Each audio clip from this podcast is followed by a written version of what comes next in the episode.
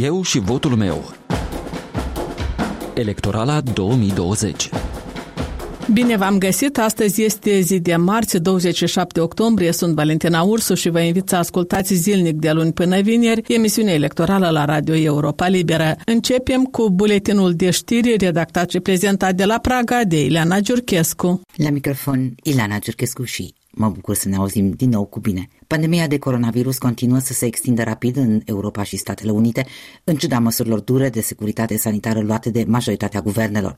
Potrivit agenției Reuters, aproape 500 de mii de cazuri noi au fost raportate la nivel mondial într-un interval de 24 de ore în ultimul weekend. Australia, pe de altă parte, a anunțat că cel mai mare al doilea oraș al țării și fost focar de COVID-19, Melbourne, va ieși aproape total din carantina impusă cu patru luni în Urma. Revenind în Europa, Ministerul de Externe de la Roma l-a recomandat italienilor să evite deplasările în alte state europene din cauza agravării situației epidemiologice, avertizându-i că ar putea rămâne blocați în străinătate. Belgia, Danemarca, Italia și Slovenia figurează printre țările europene care au impus luni noi restricții în scopul de a încerca să mențină extinderea pandemiei cât de cât sub control. Guvernul belgian a ordonat închiderea tuturor barurilor, cafenelelor, restaurantelor, iar telemunca devine obligatorie acolo unde se poate. În Austria, cancelarul Sebastian Kurz a declarat că nu exclude posibilitatea unei noi carantine naționale dacă nu se poate opri creșterea exponențială a numărului de noi infectări. În Republica Moldova s-au înregistrat luni peste 300 de noi cazuri de contaminări și 15 decese, legate de COVID-19, dar în prag de alegeri prezidențiale nu se vorbește de noi măsuri sanitare. Observatorii străini la alegerile prezidențiale din 1 noiembrie și jurnaliștii străini vor putea intra în Republica Moldova chiar dacă vin din zone roșii cu risc ridicat de infectare cu coronavirus, a anunțat luni președintele Comisiei Electorale Centrale Dorin Cimil. Lidera opoziției din Belarus, Svetlana Tsihanovskaya, a declarat că greva generală, declanșată luni pentru a forța demisia președintele Alexander Lukashenko, este încă la început. Într-un interviu luni seară cu Europa Europa Liberă. Tsihanovskaya i-a îndemnat pe Belarus să continue protestul pentru că este singura modalitate de a alunga de la putere acest regim ilegitim. Tsihanovskaya a susținut că greva începută luni este un succes, indiferent de ce spun oficialitățile de la Minsk. Cu 8 zile înainte de alegerile prezidențiale din America, majoritatea republicană din Senat a confirmat numirea magistratei conservatoare Amy Coney Barrett la Curtea Supremă a Statelor Unite, întărind pentru mulți ani de acum încolo poziția dominantă a aripii conservatoare. Știri la orice oră găsiți și pe net la moldova.europalibera.org. Alegătorii din Republica Moldova sunt chemați la urne în acest weekend. Pe 1 noiembrie sau pe 15 noiembrie, în cel de-al doilea tur de scrutin, ei pot arăta că statul lor vrea să rămână în Europa, iar rezultatul scrutinului prezidențial poate da o șansă accelerării apropierii de Uniunea Europeană. Ce rol joacă din nou geopolitica în aceste alegeri? Ce rol va reveni moldovenilor din diasporă? O discuție cu jurnalistul Robert Schwarz, care coordonează programul Deutsche Welle pentru Europa la Berlin. Moldova e la periferia Europei, interes există în centrul Europei pentru acea zonă, dar totuși este o zonă în care există o influență puternică dinspre răsărit și Europa e destul de prudentă în abordarea evoluțiilor politice de acolo. Interesul există, dar eu mi-aș dori să fie mult mai vizibil și să fie un interes în folosul moldovenilor. Unii analiști sunt de părere că politica Rusiei este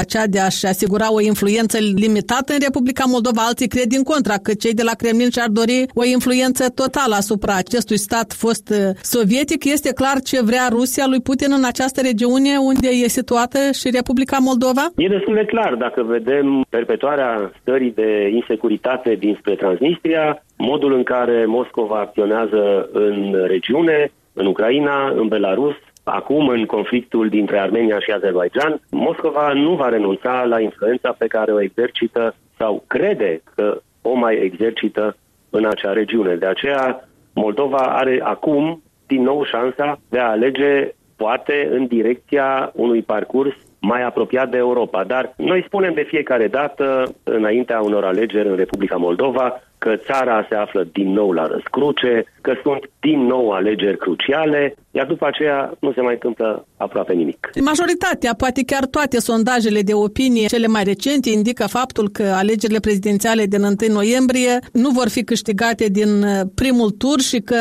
în turul 2 se va repeta confruntarea, cel mai probabil asemănătoare cele din 2016. Uh, Igor Dodon, uh, despre care se spune că e un politician apropiat Kremlinului și Maia Sandu considerată o politiciană pro-occidentală. Credeți că votul geopolitic e hotărător? E un amestec destul de interesant între nevoile electoratului moldovean și marea geopolitică. Sigur că președintele Dodon, care acum candidează din nou, socialistul Dodon independent, a încercat să-și dea măsura întregului talent în primul mandat, n-a reușit mai mult, a pendulat între Bruxelles și Moscova, dar a fost evident că politicile lui ticăie în ritmul orologiului de la Kremlin. Maia Sandu, pe de altă parte, are o poziție foarte clară pro-europeană, pro-occidentală, pro-democrație, pro-respectarea statului de drept, dar nu cred că ajunge. E nevoie și de politici coerente pentru a arăta electoratului că există soluții pentru a ieși dintr-o criză care durează de ani buni.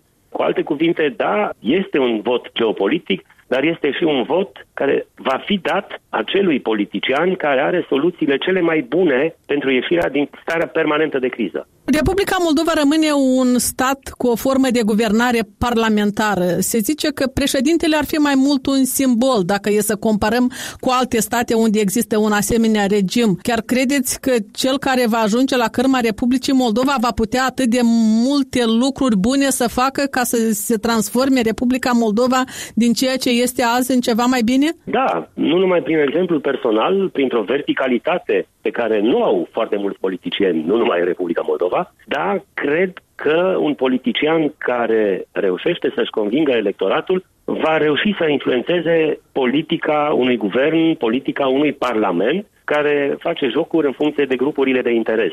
N-aș compara neapărat uh, situația din Republica Moldova cu situația în care președintele ar avea mai multe puteri în Franța sau în care președintele are mai puține puteri politice, cum ar fi în Germania. Dar seamănă totuși cu ceea ce se întâmplă în România, în care președintele poate fi garantul unei politici coerente în limitele date de Constituție. Președintele Dodon a încercat să forțeze nota în câteva rânduri, dar uh, nu cred că politicianul Igor Dodon este acela care poate scoate Moldova acum din impas. Credeți că ar putea și votul din străinătate să fie unul decisiv? Găsiți asemănări între ceea ce s-a întâmplat în uh, România, de exemplu, și ceea ce poate să se întâmple cu votul lor la aceste alegeri prezidențiale din Republica Moldova? Absolut, asemănarea există, nu e deloc forțată și diaspora a arătat în România că a înțeles care ar trebui să fie mersul normal al unui stat european. Sper uh, ca și diaspora moldovenească să fie învățat lecția asta. Oamenii trăiesc într-o normalitate departe de țară. Au uh, serviciu, și-au făcut o casă, o locuință, copiii merg la școală, nu s-au integrat ușor, dar s-au integrat. Asta este important. S-au integrat și au fost uh, acceptați, apreciați uh, la locul lor de muncă, acolo unde își văd de treabă, pur și simplu. Și e păcat pentru un stat să piardă mai ales segmentul acela din societate care pune osul la treabă. Deci toți acești oameni au plecat din România, din Moldova, din alte țări și își văd de treabă, sunt parte a societății germane, spaniole, italiene, sunt în Marea Britanie, peste tot în lume și sunt convins că de la ei poate veni un semnal de normalitate europeană și la alegeri. Interviul integral cu jurnalistul de la Berlin, Robert Schwarz, îl găsiți pe pagina noastră de internet la moldova.europalibera.org. Votul în străinătate și participarea la alegeri contează pentru că se atestă o situație unică în Republica Moldova când peste o treime din cetățeni se află peste hotare. Viorica Olaru Cemărtan, cercetătoare științifică superioară și lector la Departamentul de Istorie a Artei a Universității din Uppsala din Suedia, explică de ce este important importantă prezența la vot pe data de 1 noiembrie. Pentru mine și pentru familia mea aceste alegeri sunt foarte importante pentru că plecarea noastră a constituit un fel de manifest sau chiar protest Am plecat în 2018 când, după mulți ani de speranțe, dar și eforturi sistematice, am văzut că puține lucruri se schimbă, iar copiii deja erau la o vârstă când trebuiau să-și desfacă aripile și am spus că plecăm peste hotare, cel puțin pe o perioadă, dar nu încetăm să contribuim cu ce putem de la distanță pentru, într-un fel, iluminarea țării, de ce nu? Și mai ales fiind în țările scandinave, în Suedia, în mod special, am observat cât e simplu trăiești într-o societate în care se respectă legile, în care de la rege și până la măturătorul de stradă toți se bucură de libertățile cetățenești și acum când suntem în pragul unor noi alegeri, este mai mult decât uh, oportun pentru noi să participăm. Diaspora este um, nu doar uh, favorizată acum să aibă acces și să voteze, dar ea și merită acest lucru pentru că sunt câteva explicații simple. Toți cetățenii Republicii Moldova care muncesc într-o țară a Uniunii Europene plătesc taxe la stat, respectiv din acele taxe, Uniunea Europeană, prin proiectele sale, prin donatorii care sunt în Republica Moldova, finanțează proiecte pentru Republica Moldova. Bunul la mână diaspora contribuie prin aceste proiecte în Republica Moldova. În al doilea rând, toate remitențele care sunt transmise și oficial prin bănci și neoficial prin pachete și alte bunuri și bani care se transmit prin maxi-taxe fiecare familie, practic, din Republica Moldova, care la fel contribuie la consumul și o treime din uh, produsul intern brut, constituie remitențele. Cei opt pretendenți care aspiră la funcția de președinte al Republicii Moldova, toți